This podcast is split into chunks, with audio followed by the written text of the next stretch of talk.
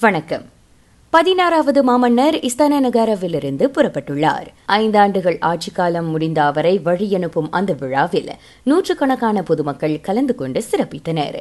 Pahang கேலாயே அனைத்துலக விமான நிலையத்திற்கு செல்லும் முன் நாடாளுமன்ற கட்டிடத்திற்கு முன் மாமன்னர் தம்பதியர் நின்றனர். அவர்களை காண பொதுமக்கள் காலை மணி ஆறு முப்பது தொடங்கி ஒன்று கூட தொடங்கியதாக கூறப்படுகிறது.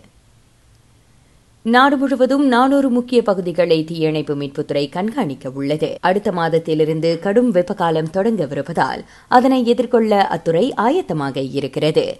வரக்கூடிய வெப்பகாலம் இதற்கு முன் இல்லாத அளவுக்கு மோசமாக இருக்கும் என எதிர்பார்க்கப்படுகிறது. தீச்சம்பவங்களை தவிர்க்க கரிமண் குப்பைகளை அழிக்கும் தளங்கள் ஆகியவற்றில் கண்காணிப்பு பலப்படுத்தப்பட்டுள்ளது.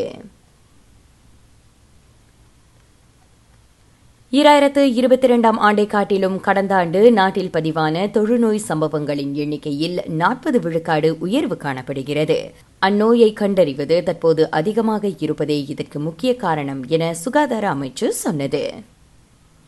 திருங்கானுவில் நானூற்று எழுபது பேரும் பஹங்கில் முப்பதுக்கும் குறைவானவரும் வெள்ள துயர் துடைப்பு மையங்களில் தங்க வைக்கப்பட்டுள்ளனர்.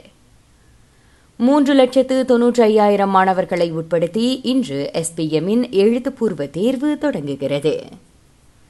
சீரமைப்பு மற்றும் மேம்படுத்தும் வேலைகளுக்காக ஈராயிரத்து இருபதாம் ஆண்டு மூடப்பட்ட ஜோஹர் மிருகக்காட்சி சாலை இவ்வாண்டு ஏப்ரலில் மீண்டும் திறக்கப்படும் என எதிர்பார்க்கப்படுவதாக அம்மாநில அரசு தெரிவித்தது. ராக செய்திகளுக்காக நான் திவ்யா வேகன் ஜான் வணக்கம்.